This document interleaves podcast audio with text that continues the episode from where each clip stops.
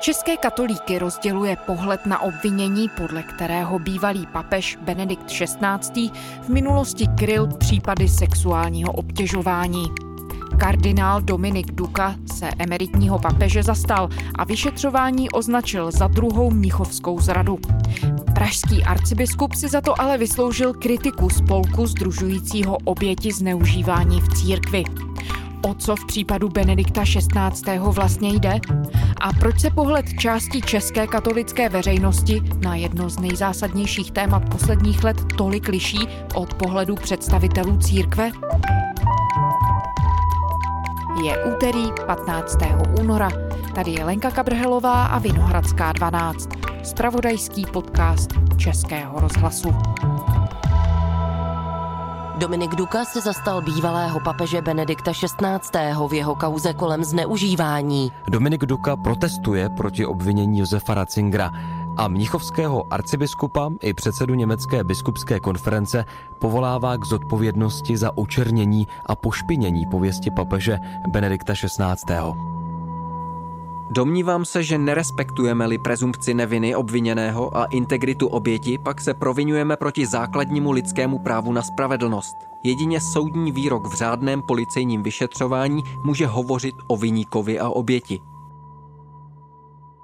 Adam Šindelář, dramaturg náboženské redakce Českého rozhlasu a autor pořadu Vertikála o náboženství. Ahoj, Adame. Hezký den. Pražský biskup a kardinál Dominik Duka se minulý týden zastal emeritního papeže Benedikta šestnáctého v případu obvinění z krytí sexuálního obtěžování.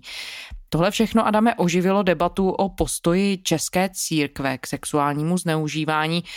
Pojďme začít od toho, o co šlo v případě bývalého papeže. Co se stalo v Německu, kdy se to stalo, jakou roli tam měl tedy pozdější papež Benedikt šestnáctý, tehdy ještě kardinál Josef Ratzinger hrát?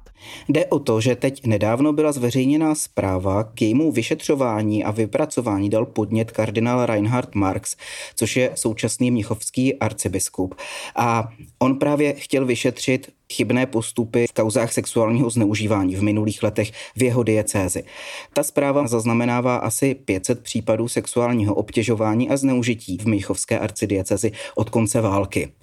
A právě v té době, tedy na přelomu sedmdesátých a osmdesátých let, byl arcibiskupem té diecéze také Josef Ratzinger, takže i jeho působení a jeho reakcí se ta zpráva týká. Mindestens vierhundertsiebenundneunzig Betroffene von sexualisierter Gewalt. Das ist das schreckliche Ergebnis eines Gutachtens zu Missbrauchsfällen in der katholischen Kirche. V Mnichově byla dnes zveřejněna vyšetřovací zpráva právních expertů, jež na sedmnácti stech stranách zaznamenává přibližně pět set případů sexuálního obtěžování a zneužití, již se v bavorské arcidiecézi dopustilo dvě stě třicet pět představitelů katolické církve v období po druhé světové válce. Wir waren stolz, Deutschland war stolz auf diesen Papst Benedikt. Doch jetzt das neue Missbrauchsgutachten. Nejvýraznější pozornost samozřejmě vyvolalo obvinění, že ve čtyřech podobných případech pochybil i tehdejší arcibiskup kardinál Josef Ratzinger, pozdější papež Benedikt šestnáctý. A právě podle té zprávy, podle právních expertů, pochybil v případech sexuálního zneužívání v sedmdesátých a osmdesátých letech. Konkrétně tam zmiňují čtyři případy, ze kterých lze nyní devadesátičtyřletého bývalého papeže obvinit. A obvinit v jakém smyslu? Dochází ta zpráva k závěru, jestli tehdejší představitel arcidiecéze v Mnichově Josef Ratzinger o těch všech věcech věděl? Věděl o tom, že k tomu zneužívání docházelo? No, tam jde o to, konkrétně třeba ten jeden případ, o kterém se mluví nejvíc, jde o to, že do jeho diecéze byl z jiné diecéze přeložen kněz, který měl za sebou nějaké obvinění ze sexuálního zneužívání, a on ho normálně v té své arcidiecézi nechal působit. Což nutno podotknout, bohužel v té době byly poměrně běžné praktiky, ale nicméně řešilo se, zda o tom tehdy arcibiskup Ratzinger věděl nebo nevěděl. Podle té zprávy o tom věděl, on sám pak zmiňuje, že o tom nevěděl. On přišel s takovou omluvnou reakcí, asi dá se říct. Nepřiznal tam osobní provinění, ale žádal o odpuštění. Jak velkou váhu takhle veřejné prohlášení má v rámci katolické církve a v rámci té debaty o sexuálním zneužívání? Tak rozhodně velkou, protože pořád jedná se o emeritního papeže, takže je jasné, že ta pozornost na něj je soustředěna ještě o trošku víc než na jiné arcibiskupy ve světě. Důležité je, že on se skutečně omluvil za to pochybení. Drahé sestry a drazí bratři, v návaznosti na prezentaci zprávy o zneužívání v mnichovsko-freisingské arcidiecézi dvacátého ledna letošního roku bych se na vás všechny rád obrátil s několika osobními slovy. Přestože jsem mohl sloužit jako mnichovsko-freisingský arcibiskup jen o něco méně než pět let, stále cítím hlubokou sounáležitost s mnichovskou arcidiecézí jako se svou vlastí. Především bych vám chtěl ze srdce poděkovat. Nicméně ta formulace té omluvy je taková, že ne úplně všechny oběti jsou s ní úplně spokojené, protože mimo jiné ta jeho omluva začíná poměrně dlouhým poděkováním všem těm, kdo ho podporují, kdo mu vyjádřili nějakou náležitost, což působí na mnohé prostě ne úplně jako citlivý krok, ale nicméně k té omluvě tam dochází, byť on úplně vlastně nevyvozuje nějakou svou osobní vinu. Mluví o tom, že zodpovědný za tu diecézi tak tu vinu přijímá, ale příliš explicitně se nevyjadřuje v tom smyslu, že by čem věděl a fakt to zanedbal. Mohu před oběťmi sexuálního zneužívání znovu jedině vyjádřit své hluboké zahambení, velkou bolest a upřímnou prosbu o odpuštění. Měl jsem v katolické církvi velkou zodpovědnost. O to větší je můj zármutek nad zneužíváním a chybami, ke kterým došlo během mého mandátu na těchto místech. A abychom dovykreslili kontext, jakým způsobem reaguje Vatikán? Přece jenom, jak to říkáš, jde o bývalého papeže, takže zásadní osobnost katolické církve. S jakými reakcemi se setkáváme odtamtud? Benedikt šestnáctý zveřejnil tento dopis omluvný a spolu s ním byla zveřejněna odpověď jeho právníků. Je to tedy podepsané jeho právníky a Benediktem šestnáctým, není to podepsané vyloženě státním sekretariátem, jakožto odpověď oficiální Vatikánu. Ale nicméně Vatikán se za bývalého papeže Ratzingera staví. Vlastně nějakým způsobem souhlasí s tím, co on napsal.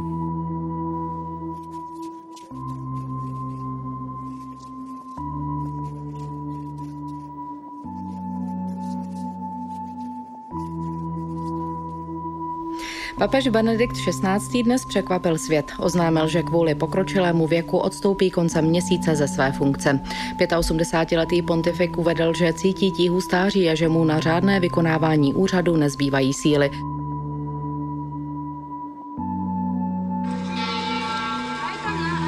Zvony baziliky svatého Petra právě bíjí poledne a do Vatikánu proudí davy turistů jako každý jiný den. Pro římskokatolickou církev však jde o zcela výjimečnou událost. Benedikt šestnáctý je totiž po zhruba sedmistech letech teprve druhým papežem, který dobrovolně abdikuje. Skandály a problémy katolické církve jsou údajně hlavním důvodem abdikace papeže Benedikta šestnáctého. Tvrdí to italský deník La Repubblica. Podle něj se zprávy o aféře Vatilix vyplývá, že preláti porušovali desatero a další církevní pravidla, včetně zákazu homosexuálních vztahů. Aféra tak ovlivní i volbu Benediktova nástupce. Adame, my víme, že i cesta Josefa Ratzingera, pozdějšího papeže, nebyla úplně přímočará.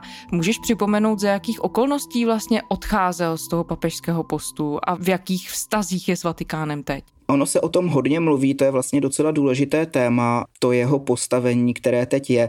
S papežem Františkem ty vztahy vypadají navenek velmi přátelsky, velmi loajálně, nestaví se do nějaké opozice vůči sobě, snaží se vystupovat jako nějaký následovník a předchůdce, kteří jsou v nějaké synergii, ale hodně se mluví o skupinách lidí, kteří jsou ve Vatikánu blíže k jedné nebo k druhé postavě.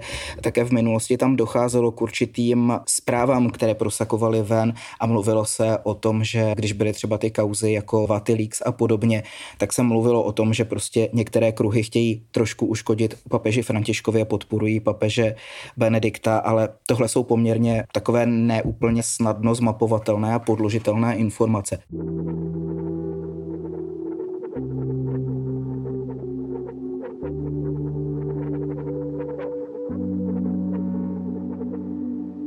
No a do tohoto všeho přichází reakce České katolické církve, respektive jejich nejvyšších představitelů, kardinála Dominika Duky, který minulý týden se do té věci vložil, napsal text, ve kterém se vůči tomu dění vymezil, respektive kritizoval ty, kdo kritizují papeže Benedikta šestnáctého. Můžeš Adame, tu reakci víc popsat, co vlastně Dominik Duka říká? Dominik Duka napsal text pro německý deník Die Tagespost a svůj postoj také shrnul v prohlášení na stránkách pražského arcibiskupství, kde protestuje proti tomu obvinění Josefa Ratzingera a kritizuje také předsedu německé biskupské konference, povolává k odpovědnosti německé biskupy za to, že papeže Benedikta očerňují, pošpiňují jeho pověst. Je to pro mě jedno z největších zklamání, které jsem v naší římskokatolické církvi zažil. Pošpinit člověka, nespravedlivě ho osočit a nedal... Dominik Duka o tom píše dokonce jako o mnichovské zradě. Evidentně má tedy na mysli mnichovskou dohodu, což je poměrně dost ostré přirovnání. Uvádí tam, že Josef Ratzinger neměl žádnou jurisdikci a možnost tuto kauzu jakkoliv řešit. Přičemž teda nutno podotknout, že nevím, kde k téhle informaci Dominik Duka přišel. A mimo jiné tam v tom textu píše a proto protestuji a opravdu si, si dovoluji mnichovského arcibiskupa, jeho kurii, ale i předsedu německé biskupské konference povolat k zodpovědnosti za očernění a pošpinění pověsti papeže Benedikta šestnáctého. Což je skutečně ostré vyjádření vzhledem k tomu, že ta kritika Benedikta je na základě odborných zkoumání, dokumentů a tak dále. Takže v zásadě Dominik Duka zpochybňuje výsledky toho zkoumání a tu závěrečnou zprávu, která byla prezentovaná a která došla přesně k těm závěrům, co říkáš. Jak té reakci ze strany kardinála Duky rozumět, Adame? Velmi těžko. Vlastně je otázka, proč měl vůbec potřebu se k tomu vyjadřovat, protože samozřejmě nebyla vůbec potřeba, aby k téhle kauze nějakým způsobem promluvil. Lze to vidět v kontextu jeho vůbec postojů a reakcí na kauzy sexuálního zneužívání, ke kterým on se dlouhodobě staví přezíravě, mluvil o nich jako o hysterii. Papež František dal na vatikánském summitu o ochraně nezletilých sexuálnímu zneužívání nejvyšší vážnost a slíbil, že církev nebude nic zamlčovat a pachatele postaví před soud. Český kardinál Dominik Duka se ale k tématu staví rezervovaně. V rozhovoru pro italskou televizi celou problematiku bagatelizoval. Questo è realmente un poco anche una hysteria. Kardinál Duka ale po skončení summitu uvedl v italské televizi Sky, že kolem sexuálního zneužívání v církvi jde také trochu o hysterii. Později dodal, že mluvil o jednom konkrétním případu.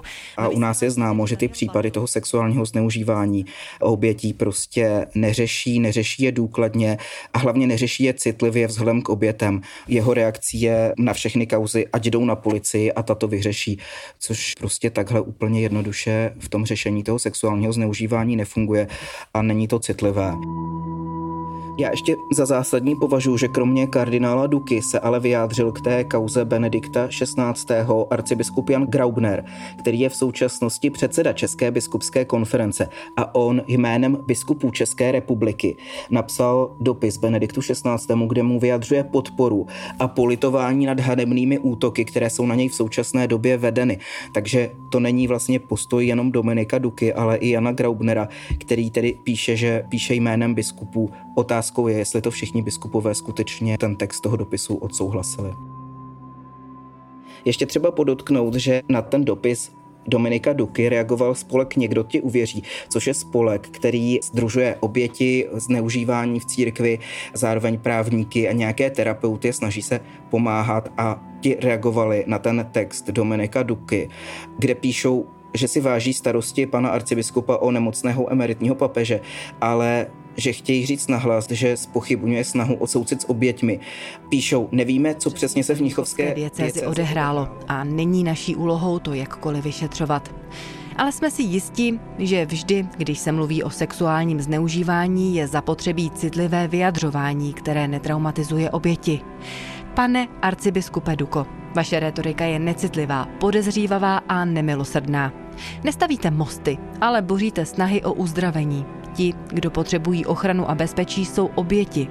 Ten, kdo zpochybňuje jejich bolest a utrpení, se staví do pozice ochrany násilí, které bylo, které bylo na obětech uskutečněno. Tak to jenom pro dokreslení té situace, že je tu i takováto reakce lidí, kteří jsou věřící. Pojďme ještě skočit do světa a dodat mezinárodní kontext, protože Česká církev samozřejmě operuje v tom soukolí katolické církve po celém světě a my víme, že v mnoha zemích už se začala sama katolická církev poměrně intenzivně zabývat vyšetřováním těch okolností sexuálního zneužívání kněžími. Víme, že vznikly komise ve Francii, tam už to pátrání má výsledky, vznikla komise, která má zkoumat ty možné přečiny v Portugalsku, teď je tu i ta německá zpráva. Adame, když nás obecně zasvětíš do toho, kam se ta debata v rámci katolické církve posunuje, jakým směrem jde? A je nějaký rozpor mezi tím, jak třeba postupují země západní Evropy, které jsme zmiňovali, a země, jako je Česko, Polsko, toho bývalého východního bloku? Celá ta debata samozřejmě v církvi se vyvíjí a posouvá tím směrem k tomu brát tyhle kauzy s větší důsledností, zodpovědněji, citlivěji k obětem. To ukazuje papež František v těch přístupech, v těch všech směrnicích a církevních zákonech, které za poslední roky vypracoval. Konec konců tady potřeba připomenout, že on s tím skutečně začal už Benedikt šestnáctý, že teď mluvíme o nějaké jeho kritice v přístupu k těm kauzám, ale potom v posledních letech on se velmi snažil některé věci napravit a vlastně za jeho éry minimálně čtyři sta kněží z celého světa odešlo právě kvůli těmhle kauzám a on je prostě laicizoval. Takže aby to nevypadalo, že on je ten zpátečník a papež František je ten, kdo to mění. Začalo to už za něj. Takže celá církev se v tomhle směru vyvíjí a těžko říct, jestli lze mluvit jako o východní a západní Evropě v těch rozdílech. Ty rozdíly si myslím jdou v podstatě v každé zemi trošku napříč, že tam je vždycky nějaká část té církve, která se to posouvat snaží a pak část církve, která to téma prostě řešit nechce, odmítá a k těm obětem se staví velmi chladně. Nezávislé komisi, která zkoumá případy sexuálního zneužití v katolické církvi v Portugalsku, se jenom za první měsíc činnosti přihlásilo přes dvě stě lidí.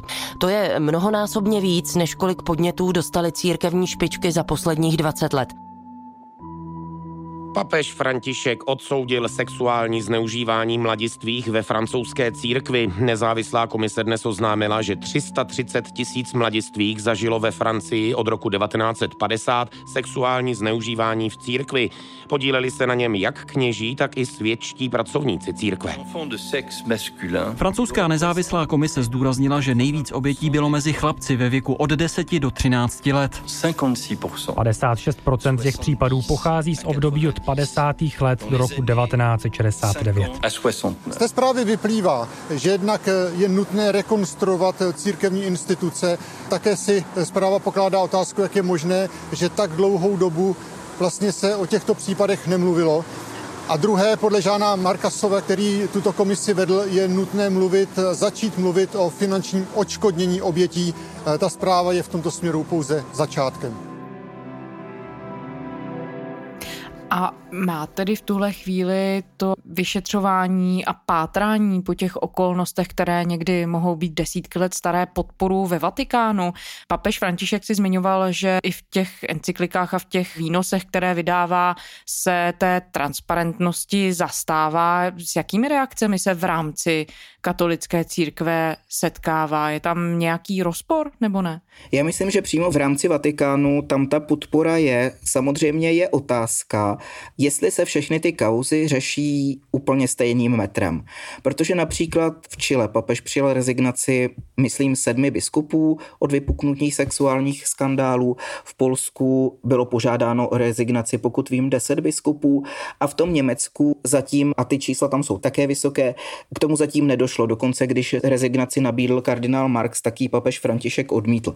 Takže tam je otázka, jestli třeba s ohledem právě na roli Benedikta šestnáctého se k tomu nepřistupuje trošičku jinak. Ale říkám, to je taková nepodložená spekulace. Ale vím, že někteří vatikanisté o ní mluví. No a teď zpět do Česka, když známe ten mezinárodní kontext. Pojďme se podívat na to, jakým způsobem tedy se postupuje tady. Ty jsi zmiňoval, že nejvyšší představitelé církve, v tuhle chvíli hlavně tedy reprezentovaní kardinálem Dominikem Dukou, se staví spíše vlažněji k nějakým podobným krokům, jako jsme viděli ve Francii nebo Portugalsku. Čím si to vysvětlit? A je v tomhle katolická církev v Česku jednotná? Katolická církev v Česku jednotná úplně není. Jednou věcí je, co myslíme katolickou církví v Česku, protože katolická církev není jenom hierarchie, ale je to vlastně řada věřících. A tady jsou velké rozdíly a řada věřících je vlastně na tu katolickou hierarchii u nás poměrně naštvaná za to, jakým způsobem ty kauzy řeší, respektive neřeší a jakým způsobem jedná s oběťmi.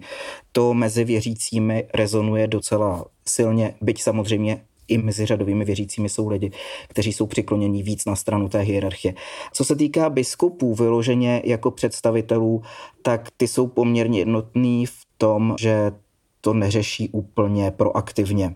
Jediný, kdo se tam velmi vymyká, je Tomáš Holub, plzeňský biskup, který o tom tématu je ochotný mluvit s médii. Vím o kauze z roku dva tisíce dvacet v létě, kdy došlo k obvinění jednoho kněze v jeho diecézi a on reagoval tak, že ho okamžitě suspendoval a zároveň jel do té farnosti s těmi lidmi mluvit, aby tu situaci tam nějak zmírnil, protože samozřejmě to obvinění má velký dopad na atmosféru v té farnosti těch věřících, kteří toho kněze znali. Takže vím, že tu kauzu řešil velmi citlivě. Na druhou stranu třeba v olomoucké arcidiecézi vím, že jsou minimálně dva kněží, kteří v minulosti byli odsouzeni za sexuální zneužívání. Jejich trest, který byl v podmínce, v tom jednom případě tak už nějak uplynul, byl tam asi na čtyři roky zákaz působení z mládeží, který samozřejmě už také skončil. Takže z hlediska zákona ten člověk samozřejmě může působit. On dál působí v diecézi jako běžný kněz. Většina lidí o tom jeho bývalém provinění neví, což je otázka, jestli podle současných pravidel je úplně v pořádku.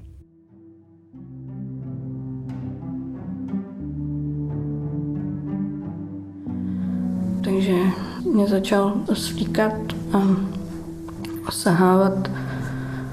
Hrozně jsem se toho lekla a, a nechápala jsem, jak to může, jak to může dělat jako dospělý jako kněz. A bála jsem se, co bude následovat.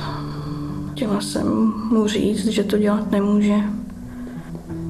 Ale nemohla jsem dělat vůbec nic, protože jsem byla úplně zamrzlá.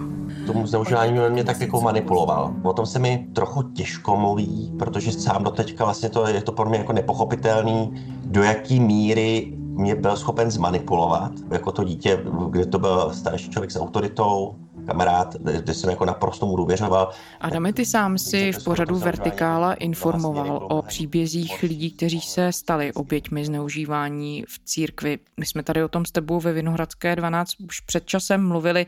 Dá se dnes mapovat, o kolika takových případech se vůbec v Česku ví? Přibývají? Nebo jaká je trajektorie? Ty případy přibývají, nicméně je to něco, co se zjišťuje velmi těžko, protože to není nikde zaznamenáváno systematicky.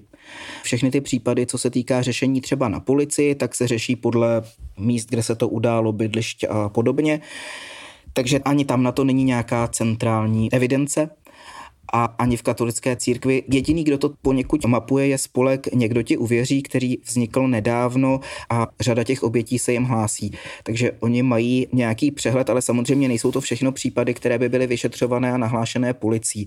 Takže to číslo se pohybuje v nějakých desítkách. Potřebovali bychom samozřejmě to samé, co jiné země.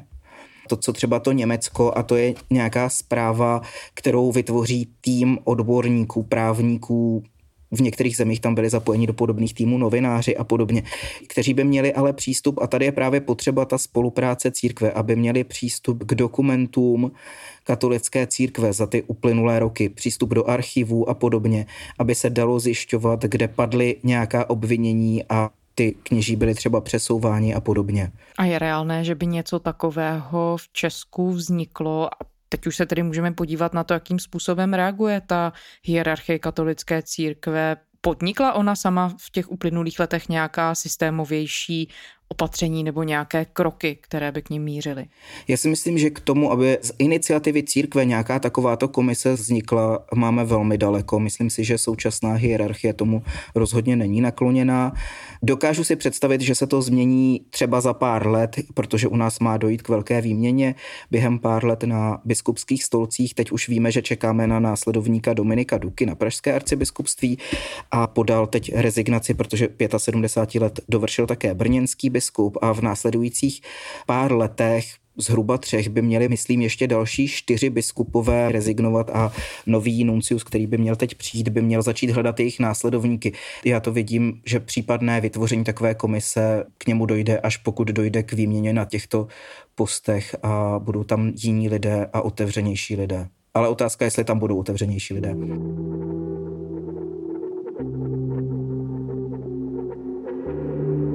jak důležitou roli v tomhle všem hrají samotní věřící? Ty si říkal, že tady se trochu ty trasy rozcházejí, že jednu linii razí ta hierarchie, ale že zaznamenáváš mezi věřícími kritiku toho, jakým způsobem církev postupuje.